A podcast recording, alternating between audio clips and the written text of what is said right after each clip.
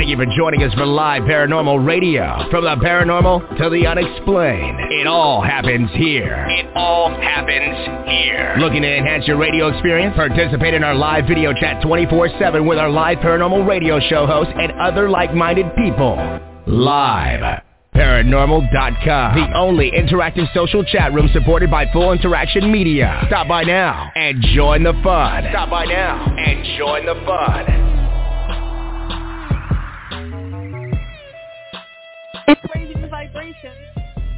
Live Paranormal Radio Network and iHeartRadio.com. We're also on uh, Google Podcasts, iTunes, Stitcher, Podbean, Podomatic, Blog Talk Radio, Player FM, iVoox, and more. I'm your host, Sheena Metal. I'm a psychic medium. I'm an interfaith minister. I'm a 28-year talk radio host in Los Angeles and beyond. I'm a creative and a performing artist, and I come to you live from my home in Southern California every day at 3 o'clock Pacific time. Raising the Vibration, the radio show, is an outreach of a nonprofit movement of peace and love and kindness and unity that I founded in 2016, really to carry on my mother's legacy, the teachings that I received from her, both spiritually and from a humanitarian perspective. Uh, Mom always believed we needed to have more peace, more love, more kindness, and more unity throughout the human family in order to live a better life for each of us. With this show, I've also added the cornerstone words ascend, evolve, inspire, and love. Basically, what are you doing to raise your own personal vibration? How is that adding to your overall evolvement?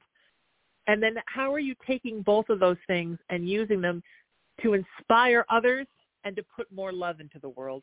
Basically, this show is about passion. It's about service. It's about what are you doing to make the world a better place? And uh, have you found your place? And then how are you hoping to inspire others to do the same?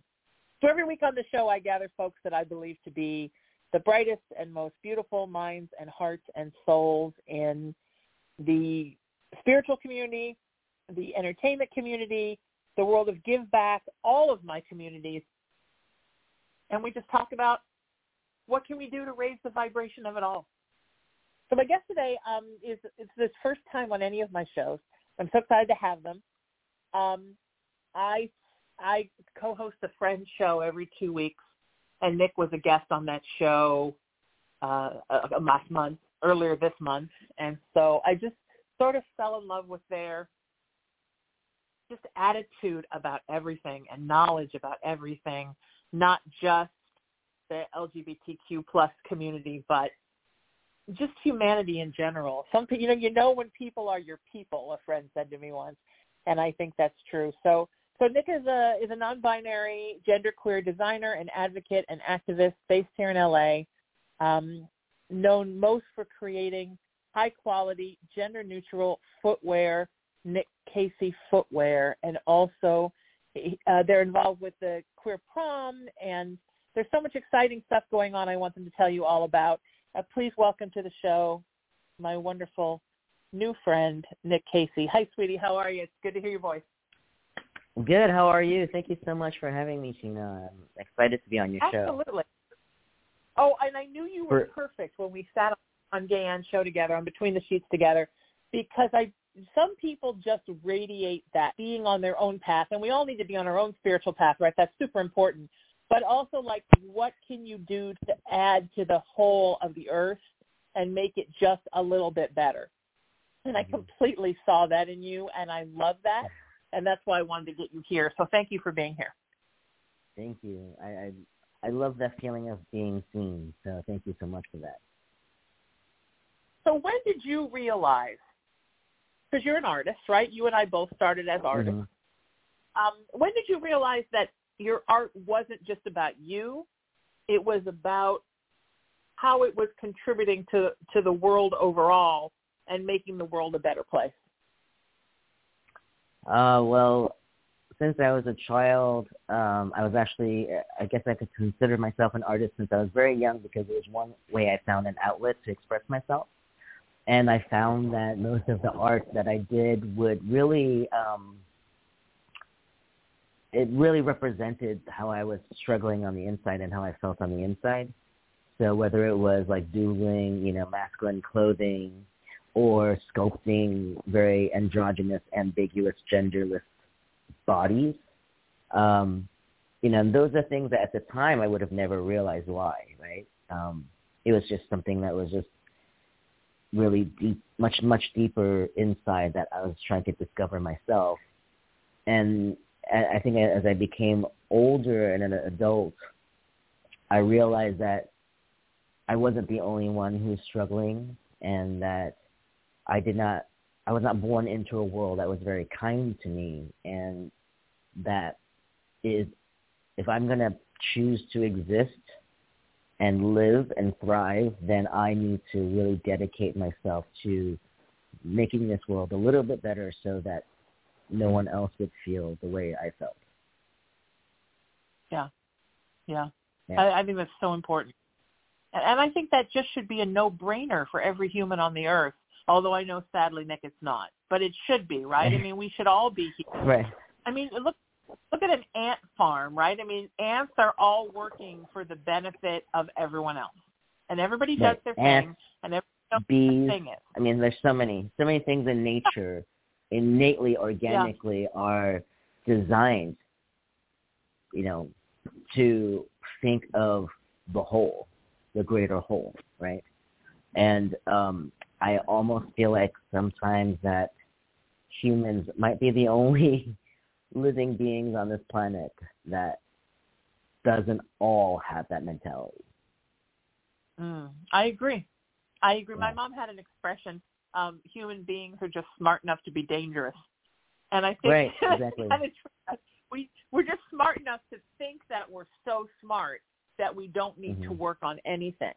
When the truth right. is we probably have a lot more to work on than other species that are always connected to spirit and also follow their instincts and do what is best for everyone. And and I, I hope we're starting to get there. I feel like we're mm-hmm. entering another age of enlightenment where we're starting mm-hmm. to get there. There's always going to be pushback from the unenlightened when something like that happens. But I feel yeah. like we're on a really good road again and that that makes me feel very good and um and very safe in the world you know, I yeah, and you know. Um, sorry, go ahead. Mm-hmm. No, no, go ahead, please. No, I was I was gonna say that in a way, even though it sucks, you know how much uh, we're kind of going backwards. Um, but I almost feel like you kind of feel almost comforted knowing that you're on the right track and you are making just enough progress to scare enough people to want to roll back, right? So exactly. we must be doing something right to be scaring people enough that they're going to try right. damn hard to try to take away those rights. Absolutely. If we weren't evolving, yeah. um, there would be so much pushback. And I think in every mm-hmm. one of the communities that I'm a part of, the, the the spiritual community, the queer community, the entertainment community, I see that evolvement and then the pushback against it um, as people try to break out of fear. You know, people say to me mm-hmm. as an interfaith minister, I'm, I'm a pastor at Founders MCC. So a lot of folks in our congregation are folks in the LGBTQ plus community that ought to be able to be Christians. And so it, that's wonderful. And it's wonderful they have a place that they're free to do that. But they also sometimes don't feel like it's okay to grow their spiritual palate past that.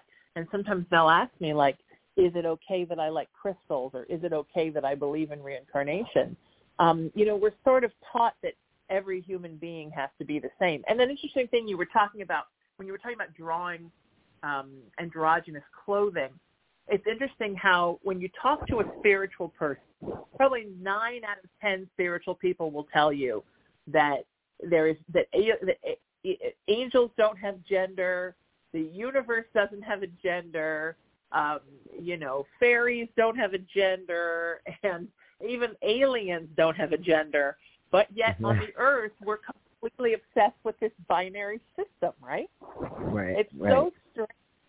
If we are really trying to become like more involved, like uh, uh, not so earthbound and more spiritual, wouldn't part of that be accepting the non-binary inside of all of us and that there are those mm-hmm. that just choose to not fit contradiction sometimes that human beings have within themselves. Yeah. Well, I mean, it just goes back, I think, to the patriarchy and uh, sure. and what we've just been conditioned through generations and generations of people, right? Um, the people in power, the people who have control over what is in our media and what we're taught. You know, we're just if we were all just left to our own devices and not particularly given this, you know, down our throats kind of concept of how society and people should identify and be, I would be very interested to see how actually we would all evolve. How many of us would actually be non-binary and beyond gender and transcending beyond gender because we're just allowed to feel whatever we feel. Exactly. Exactly. Yeah. And feeling like we can do whatever we want. And, and it's not attached to some kind of binary label or even a non-binary label. You know, I'm a, I'm an intersex right. person. I did not mm find out till I was in my early 30s. Um, nobody told my mother when mm-hmm. I had mm-hmm. the surgery um, when I was 17, but I had been diagnosed that I had to have the surgery since I was 11 or nobody had ever told my mother anything. So she didn't know. And she was super enlightened. So she was mad nobody told her and that she didn't know for 33 years. That was what made her mad. Um, right. So I started identifying more and more. Uh, probably by the time I was 40, I consulted on a film that, um, as an intersex person, had a main character that was intersex, and the director didn't know anything about intersex folks. And the one of my dear friends was the uh, the other lead in the film, and she turned me on to him. And then when the press came out for the film, they threw it to me because I was the one that had all the answers, or as many answers as I have. Um, because I think being intersex is kind of a ever evolving, beguiling thing. So I don't even know I have the own, own all the answers about myself. Um, right. Anyway, so uh, it amazes to me that people say to me, "But but you but you seem so this or you seem so that." Like they already have an idea of what an intersex person should be, and I'm already not fitting in the box. So right. um, it, it's interesting how we decide, right, what we think somebody else is and yeah. whether or not and they're allowed to identify this way. And I think we need to really get out of that old patterning because that's not good. Right. Yeah. And I mean, I and I think it's interesting that there are, you know, the right wing conservatives who like to kind of counter with like, oh, that's not natural, that's not biological. And yet, if you look at nature, there's plenty of species who also are, you know, intersexed or beyond binaries yeah. of gender. Yeah. You know, and, and at the end of the day, I feel like government and society, all I feel like we should be doing for each other is, yes, there should be a guideline on how to be a good human, how to be kind and how to take care of each other.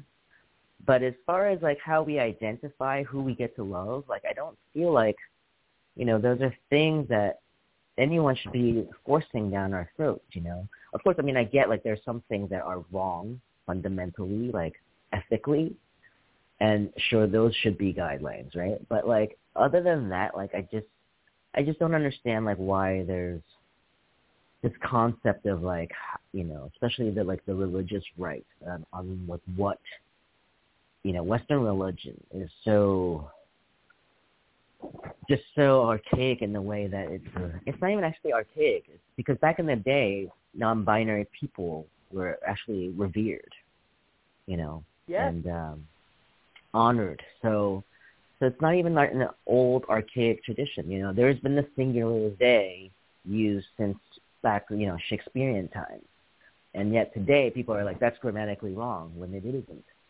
Um, so there's just a lot of things. I think there's a lot of ignorance. Maybe that's that's what's causing a lot of this, is that we have yeah. not, um, you know, culturally have not taught our future generations things from the past that were really enlightened and progressive. You know, and, and I don't know if that goes back again to like the, the white patriarchal society. Um, there's a reason why yeah. some things are not taught.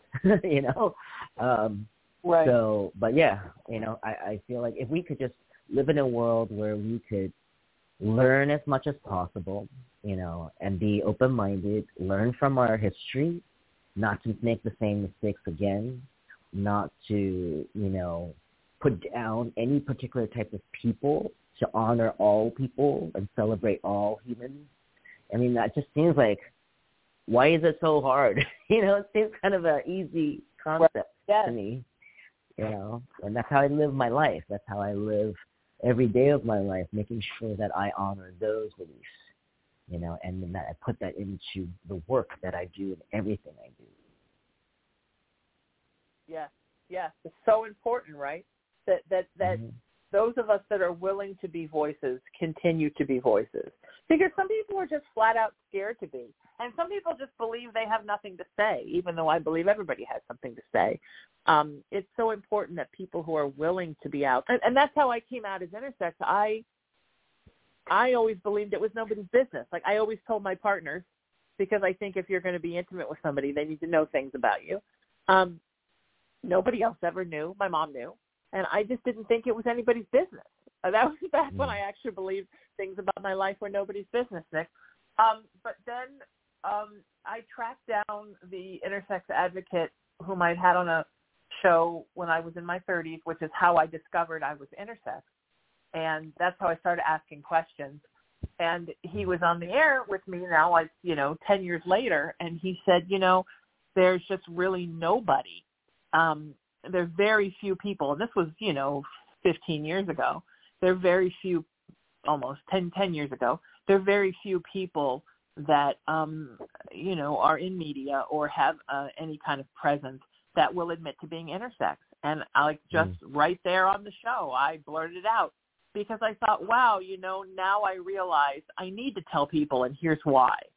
And I think Mhm. we all come to that time in our life where we sort of are at a crossroads and we we realize that it's time for us to start taking a stand for the world.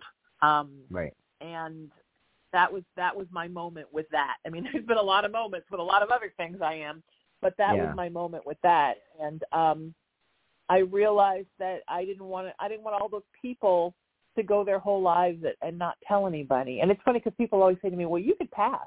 I'm like, what does that even mean? You could pass. Mm. I mean, you know what I mean? I, I don't even know. Pass as what? Right. What would I? Why would I?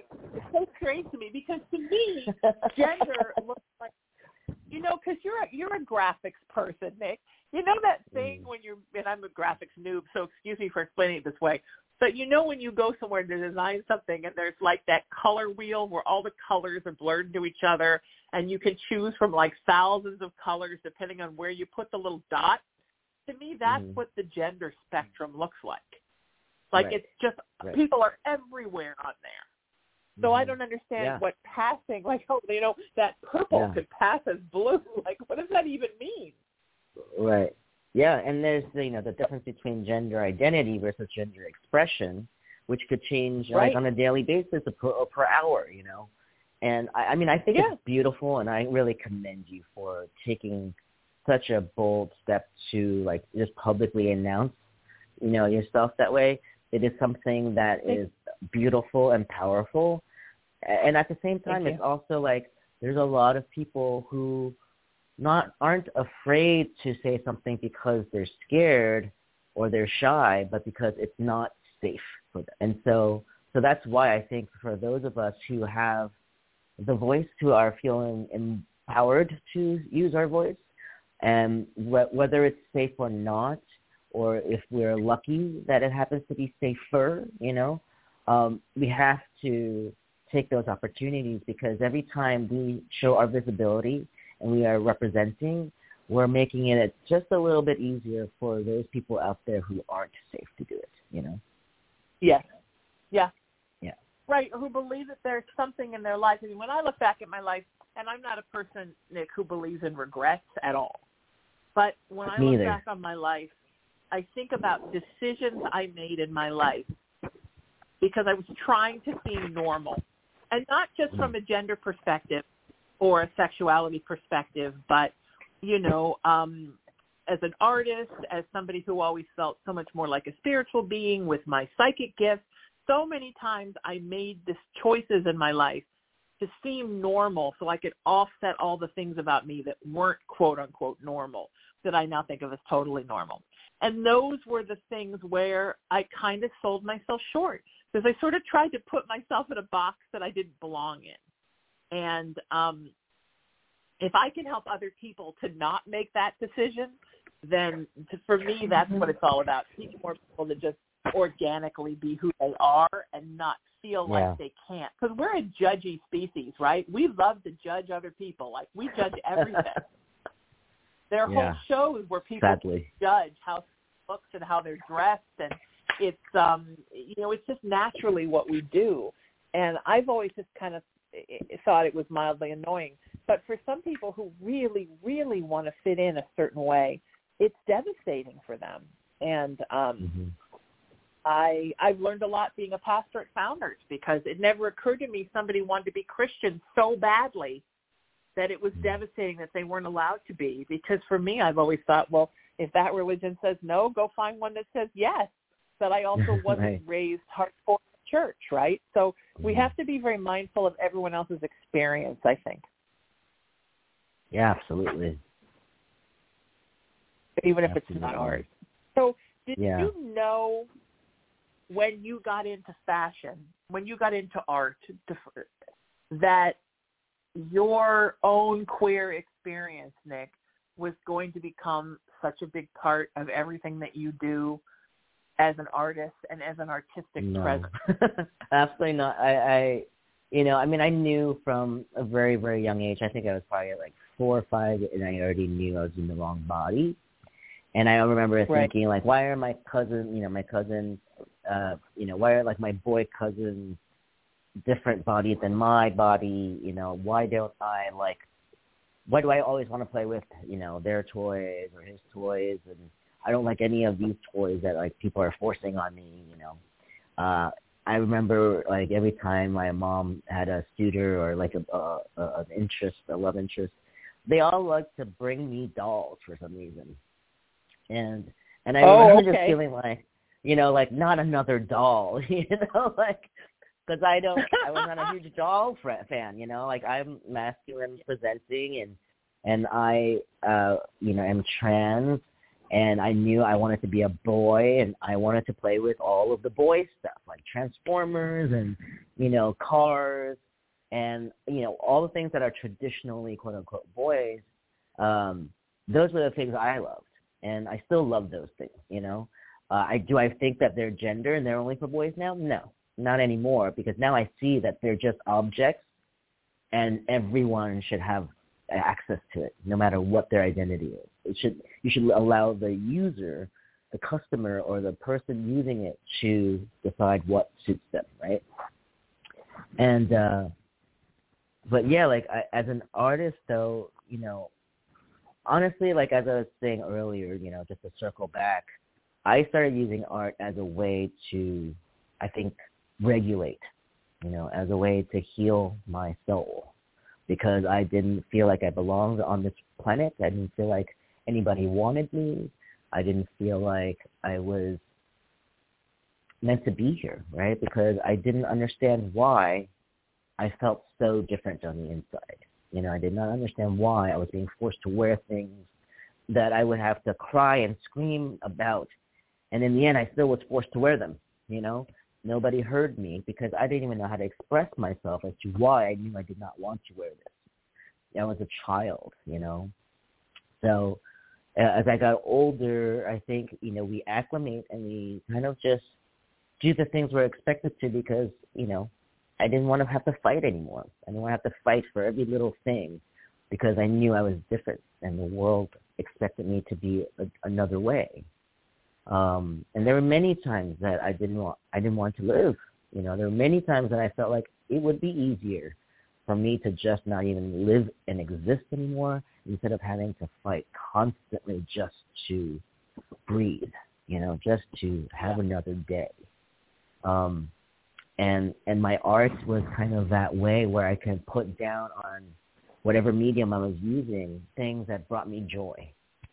You know. And and for a while, I remember even in high school, um, I was I would always draw these very organic, curvy, androgynous figures intertwining.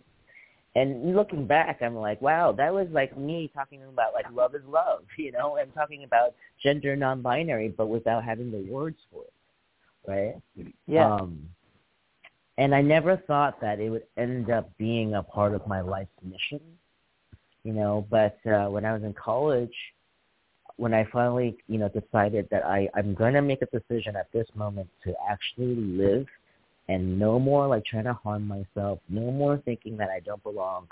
I get to make my own future, and right now, I choose to live. I think it was at that pivotal moment that I decided that I better make it fucking count. You know, if I'm going to live, Yeah. I don't want to just exist. I'm gonna fucking thrive, and I'm gonna do everything within my power to leave this world better than I found it.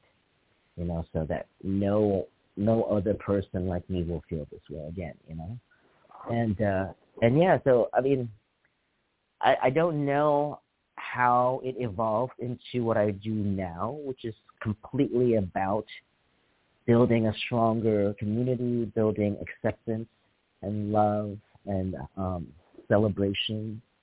Uh, but it just it took many years from one job to the next, from one person, one networking, one connection to the next that helped me build my voice. You know, I mean, I used to get like this might be TMI, but when I was in college, I would get diarrhea just being in debate class or speech class.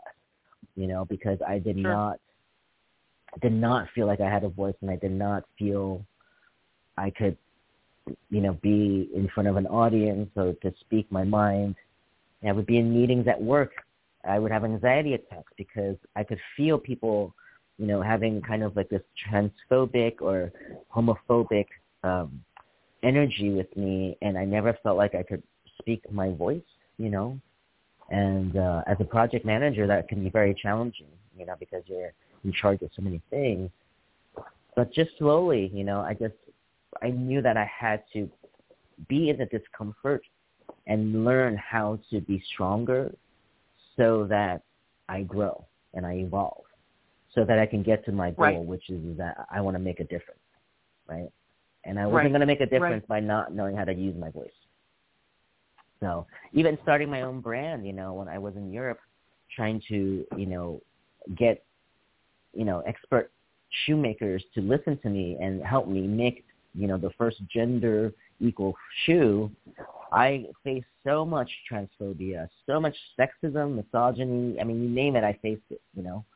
Um, but I just kept pushing, and somehow I, he- I heard myself one day, and I found myself speaking like not louder and louder, but stronger and stronger, so that they would hear me and find new ways to communicate, so that I could stand up for myself, you know, and uh, and have them hear me and respect me, and uh, that's that's what I did. Is is and now here I am, you know. I never thought I'd be on a podcast or being interviewed or anything like that. And certainly that was Right. never what I wanted because I'm actually I lo- I much prefer to be behind the scenes. You know, I've always been kind of a producer, behind the scenes director. Like I like I love those things that are creative. I I really didn't want to be in the spotlight. Uh, and I, I look back and I think, you know, why did I name my brand after myself? you know, I should have never done Right. that because that, you know, that's I, I I didn't realize it was going to put me, force me to to really be in the spotlight. But I just followed suit with all the other fashion designers. You know, I was a big fan of Calvin Klein and you know, Mizrahi. I mean, any designer, right? They're known by their names. That's their that's their line. Uh, and so that's what I did. But I'm grateful that I made that mistake because it wasn't a mistake. I because I actually got so much out of it, you know, for myself. Like in in me, I learned so much from being uncomfortable and having you know to be in the in the spotlight. Yeah, isn't that great? But you always had it in you, right? You just Yeah. I mean, I think sometimes the voices that need to be heard are held back because we're not the people that are naturally the pushiest kinds of people. You know, I always say that with my entertainment career, email saved me because once I could write a letter and send it to somebody, that was so much more in my comfort zone than cold calling someone and trying to sell myself. Like that terrified right. me. So right. once I could just send a letter, it was so much easier for me. But some people were really good at the tracking down agents and bars and selling themselves as a client and I'm just too shy. I was never that person. So, um yeah, it's interesting sometimes how it it takes a while for people to find their external voice when their internal mm-hmm. voice is so clear. And oftentimes artists I think are like that where we're better working with the art than we are trying to sell it to the masses. And you have to kind mm-hmm. of train yourself. I always say that it's like I had to form an exoskeleton to learn to deal with people on the outside, to present as an extrovert when I'm totally an introvert. And, yeah, uh, you know, it's so funny you say that because so many people that have met me think I'm like a total extrovert. Uh, me too. You know, they see me out networking, connecting, connecting people, and and in actuality, I'm like a complete introvert. When I go out, it it is because I love and I believe in what I'm doing, but it takes a toll out of me, and I need to go home yes. for like two days to be by myself, you know, to regenerate those that energy that's been sucked away.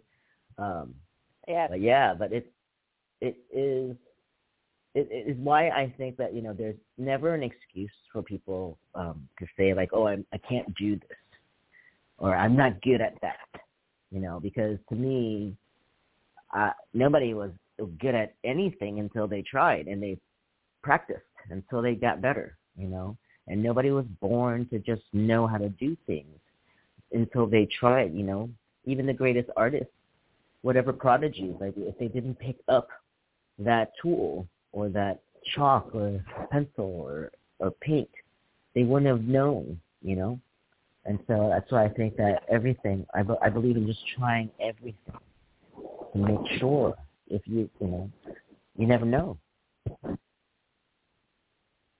Yes, yes, so true, so true.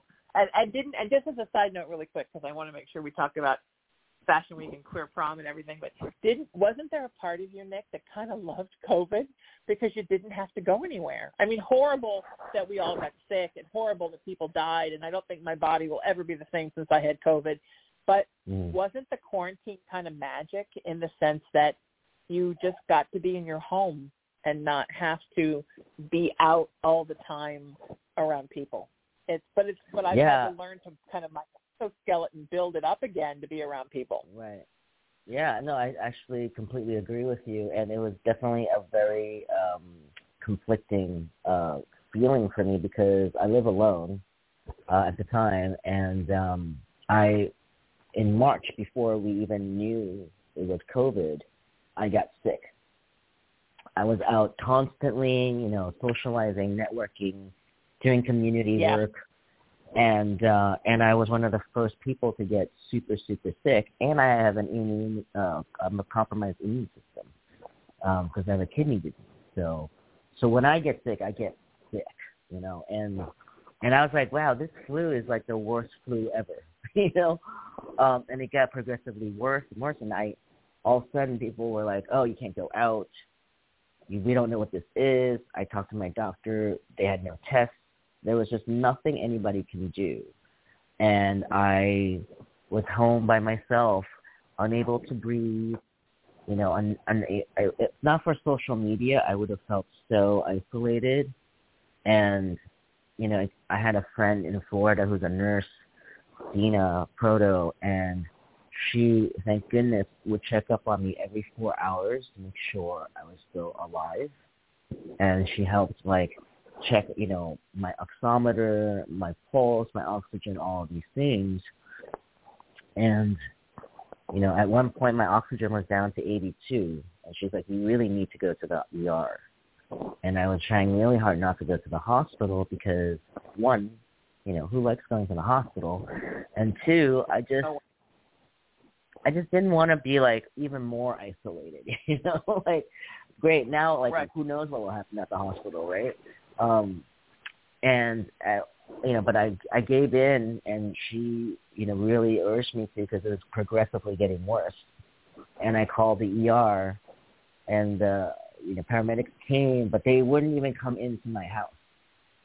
They forced me to walk out of the door by myself because they were afraid to come into my home. And uh, and it was really humbling because it taught me how much people like literally their jobs are to go into people's homes and save them but they were too right. afraid to and it was a great analogy for how people are when they don't understand something and they don't yeah. know something that often fear will consume them and prevent them from doing the one thing that they were meant to do you know yes and uh yes and yeah, they wouldn't take me to the hospital because it was full, and they were afraid. And then they said, if it gets worse, call us. And I said, if it gets worse, I'm not going to be able to call you, um, because it took everything out of me just to even call them this time, you know. But there was something about being so pissed off because I was just like, fuck it, like this is exactly why I didn't want to call them in the first place. I wanted to just go to sleep you know, I don't even care anymore. I just want to sleep. I want to rest. And uh, and I think I got so angry that you know after 14 days of not going to the bathroom, not eating, not doing anything except drink water, uh, that experience kick-started my body and like all my organs and all of a sudden like I just texted my friend after the paramedics left and I said, I just want to go to sleep and I'm not going to text you every four hours. I'm gonna text you when I wake up, you know, and that's it. And yeah. uh and I did, and I was the most glorious eight hours of my life because I actually slept, and I didn't care if I didn't wake up. I just wanted to rest. And yeah, I think eight hours later, I finally got up, and I had to go to the bathroom, and I was like, "This is great. This is a good sign because for 14 days my body shut down." To try to heal itself. And uh, wow. and then I started to slowly get hungry uh, day by day, and it took. I would think I was home for at least another two months by myself before I was able to feel good enough to go out, you know, get tested, you know, and then as soon as I was safe, I was like donating, you know, c- gathering PCPs to go donate to hospitals, making drives out to people that were short on toilet paper, because by then I was better and I had an in, immunity, and everybody else was starting to get really sick and freaking out about like getting toilet paper, you know. And so I drove right. around all around Los Angeles. I mean, I literally drove everywhere trying to buy toilet paper to bring to people that couldn't access it. You know, it's really an That's incredible awesome. like experience. Yeah, the the roads were empty. You know, I mean, it was it was really incredible and you know, I was able to you know bring tons of like masks and you know foot footies uh, to uh, my friend's hospital where she worked. Um, but yeah, but yes, back to what you were saying, it was um scariest like three months of my life, but also like the best three months because I had not slept that much in a lifetime, you know, uh, yeah. and it was yes. really great. Yeah, but it made me miss people for the it first taught time. me it taught me a lot of things it taught me that my health comes first because i used mm-hmm. to be the kind of person that you know i would do a three hour red carpet just to take a picture with every single person until i felt like i was going to pass out and, and i don't do mm-hmm. that anymore i don't push because now that i survived covid twice um and i had long covid the first time for 18 months afterwards i don't i don't push myself over the limit like that anymore i i take care of me mm-hmm. first and um, the other thing is that you know I don't I say yes to everything I can, but I sometimes I say nope that's that's not good for me. And the, the other thing is right. sleep. I sleep. I tell myself, look, yeah. I work for myself. I can technically book clients anytime I want. I don't have any clients today or a radio show or a video show or anything till three, four o'clock. If I want to take a nap and put myself down for a couple hours, um, sleep is one of the best ways that you can take care of yourself.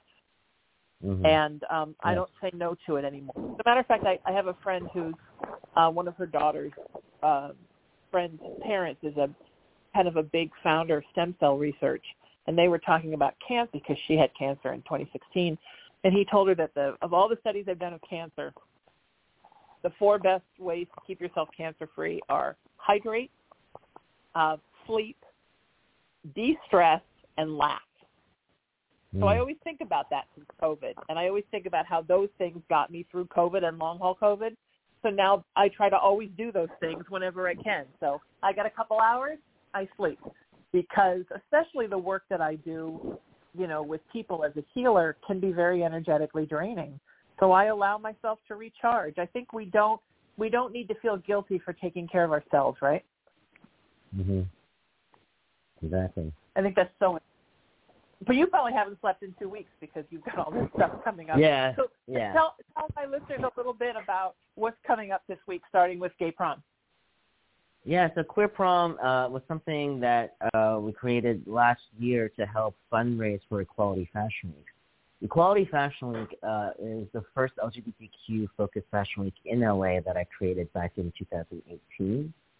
And, uh, you know, we went from like 250 people attending and like six designers the first year to doubling everything, if not tripling the second year in 2019 uh, we moved from, you know, the Montrose Boutique Hotel in West Hollywood to the Globe Theater in downtown and just, you know, had a, a much higher production value and experience and the show is fantastic. And this is all to really, you know, the goal was to raise money to help like worthy nonprofits that are trans focused, like Trans Latina Coalition, uh, who's our fiscal sponsor. But the larger goal, the mission really is to create visibility and, and build a literal platform for our, you know, QT BIPOC community, um, you know, those who are most underrepresented and least visible. Yeah, you know, that's the, those are the people that I want to highlight and give a platform to. And we also want to fairly compensate them equitably because that's really the only way to to grow and build our community. You know, we need to stop asking people to work for free, uh, particularly people who can't afford to, should be able to make a wage, you know, from their services. And, the, you know, the pandemic really took a toll on the momentum that we were building. And so we've been on hiatus Yeah. ever since. And last year, as things were opening up, I realized that I still didn't feel quite safe you know, because the last Equality Fashion Week, we had like over 750 people in attendance. So uh, last year, I still did not feel safe trying to do such a big event, but I figured I can do a smaller event to help raise money for it because it costs a lot of money to compensate over, you know, 150 queer people, you know. Um, and so Queer Prom was kind of born out of that concept of like, what can we do to celebrate and honor our community and build unity you know, and community with each other in all of its like diverse, inclusive beauty that we have. Um, but like also honor like that we've been struggling, but that it's okay to also find joy, you know, because we have had so much strife the last few years. We continue to have so much more strife coming our way. Um, but what makes our community so incredible, in my opinion, is our our, our, our resilience, you know, and our persistence, and that we're able to always come together and celebrate our community, and that's what we need to keep doing because there are so many people out there who are trying to take our joy away. They're not only just taking our rights away, but they're trying to erase parts of our community, like myself and we cannot let them take our joy away, right? And we have to find ways to come together and work together because when we work together, we're going to be stronger and we're going to be a, mo- a lot more effective and they will not be able to beat us down when we're together. Uh, and that includes our allies, you know. So the Queer Prom this year is about building that community and that unity together and you know, taking us back to the times of like Studio 54 when life was also really rough back then. You know, they went through Vietnam War, they went through the AIDS epidemic, and yet people were able to gather in one place and dance their butts off. You know, no matter if they were like Bianca Jagger or Michael Jackson or whomever celebrity, and you know the blue collar person down the block, everybody got together, and it didn't matter who they loved or how they looked, how they dressed, you know, or who who they loved and how they identified. Right? None of those things mattered. It just mattered that they were there for the music. And so tomorrow night at Sunset at Edition, uh, through the partnership with the West Hollywood Edition and the City of West Hollywood for as part of the WeHo Pride programming, we're going to be gathered together at Sunset, uh, which was actually created by the co-founder of the original Studio 54, Ian Schrager. Um, so it's going to be just an incredible event because we're going to be in a space that's super uber elevated, you know, and in a space that many of us sometimes don't have access to. And that's another way that I, I am always aiming to uplift our community is to teach us, you know, particularly those most marginalized that like we deserve to be in these spaces. We're human and we're beautiful, we're amazing. We're just like the yeah. rest of the community. We should get to be here too, you know.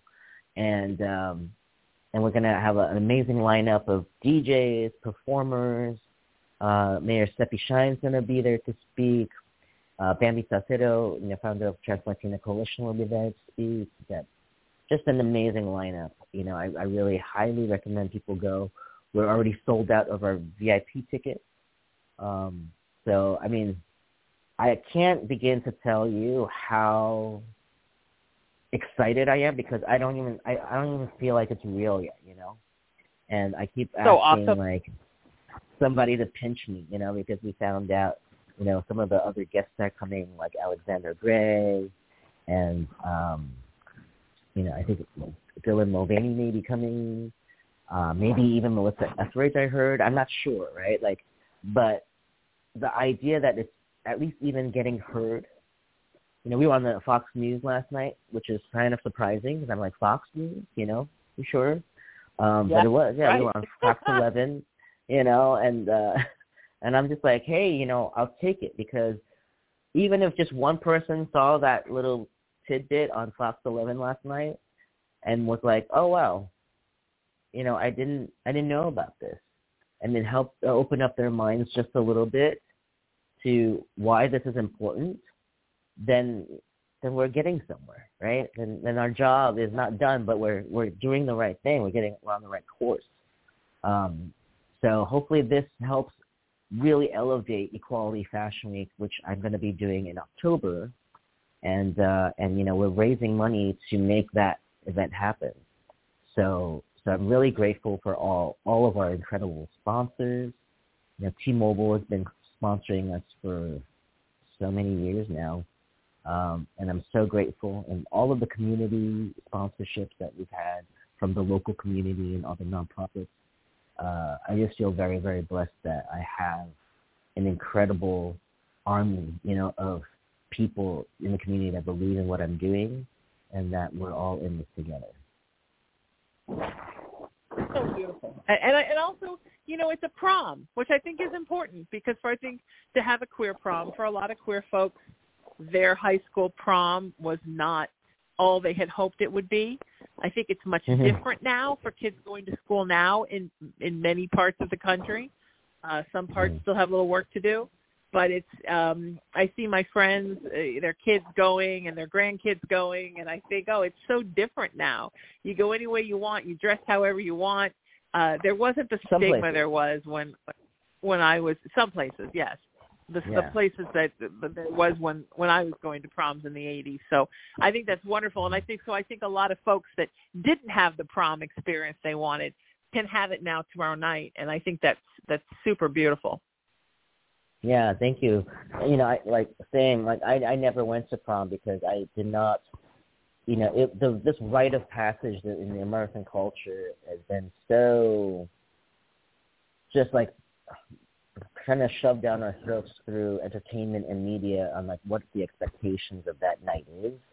And it, I was just mortified that like I would have to dress up a certain way, be expected to, you know, dance with a boy, kiss a boy, or maybe even lose my virginity type of thing. Like, and I was just like, oh my god, there's no way I'm gonna go.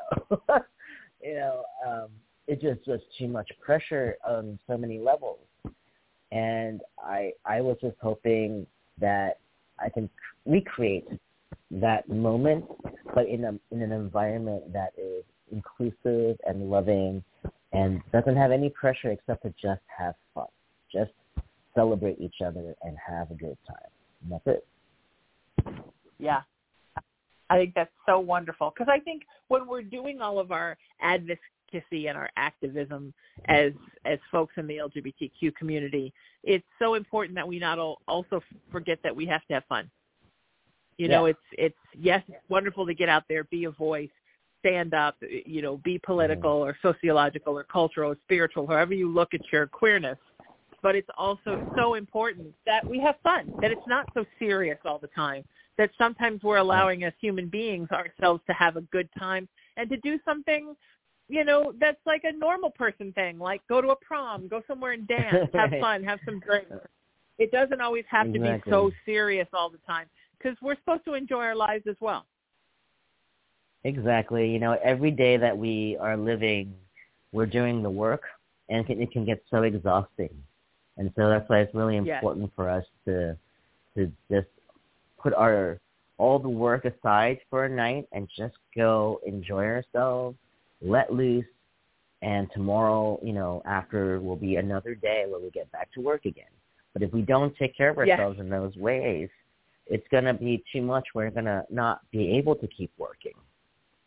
You know? Yes. Yes, exactly. And what a great way to kick off Pride Month. I mean, everything about it is just delicious, Nik. And I'm I'm Thank so you. excited that you're doing it and I'm so excited to be able to be here helping out by letting you get the word out. Are tickets still available and where so can much. people get tickets where from? They can go to equalityfashionweek.com. There's a few tickets left, I believe, for general admission. Uh, we are going to allow people to get um, buy buy tickets at the door as long as we're not at capacity. So that's why we're telling everyone for early. If you have a ticket, early arrival, so that we can get you know well, everybody in before the programming starts, which starts at 8:30.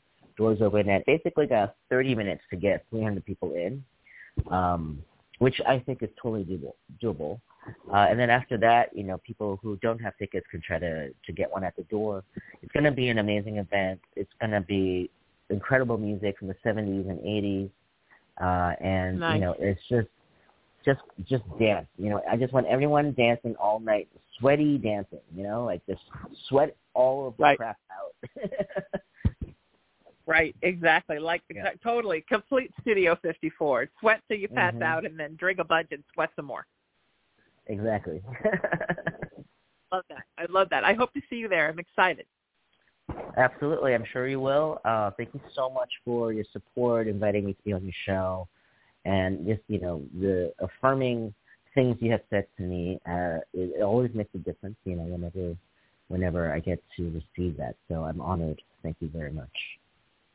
I'm so glad I meant every word of it. I hope you'll come back and we'll do this again. I would love it. I would love just some time for you to come back and just talk about spiritual stuff with me. That would be so much fun. I am super into that. So anytime. All right, we'll do it. We'll do it once you slow down a little bit. Once the once the prom is over and you can relax, we'll do it.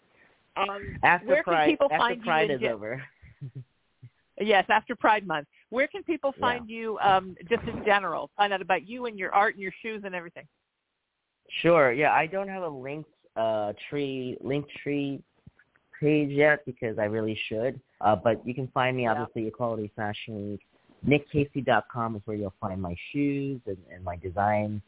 Uh, and then my Instagram is at Nik Kacy, which is my personal at Nik Kacy Footwear for my shoes, at Equality Fashion Week for the fashion show and prom, and then at Nik Kacy Presents because that's a new account I started that basically because I produce all these events, I figured this is also kind of a, a side gig. so uh, I'm going to try to make that happen because I do love event production and I love bringing in, you know, to life the vision that I have that is just so special because I want I want every event that I create to be, you know, a lasting memory, you know, for the person that's coming. Um, so I feel very blessed to be able to do that. I love that. So much. Thank you for being here, my friend. You were wonderful, and I appreciate you, Thank and I you. can't wait to have you back. And I'll see you tomorrow night. Great. Thank you so much. Take care. Thank you. The wonderful Nik Kacy, everybody. If you missed those links, AshinaMetalSpiritual.com. That's my website for all of your psychic and spiritual and paranormal needs. You can learn a lot about my entertainment life there as well. Also on social media, I'm everywhere at Sheena Metal.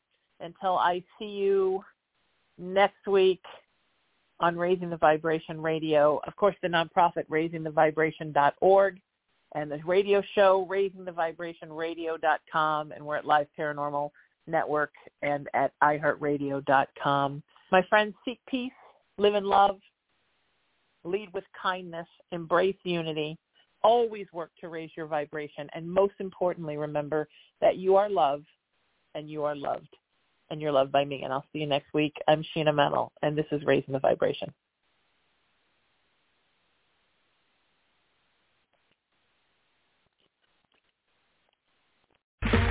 Okay, round two. Name something that's not boring. A laundry? Ooh, a book club. Computer solitaire, huh? Ah, sorry, we were looking for Chumba Casino. That's right. ChumbaCasino.com has over 100 casino-style games. Join today and play for free for your chance to redeem some serious prizes. ChumbaCasino.com. No purchase necessary. Void where prohibited by law. 18 plus terms and conditions apply. See website for details.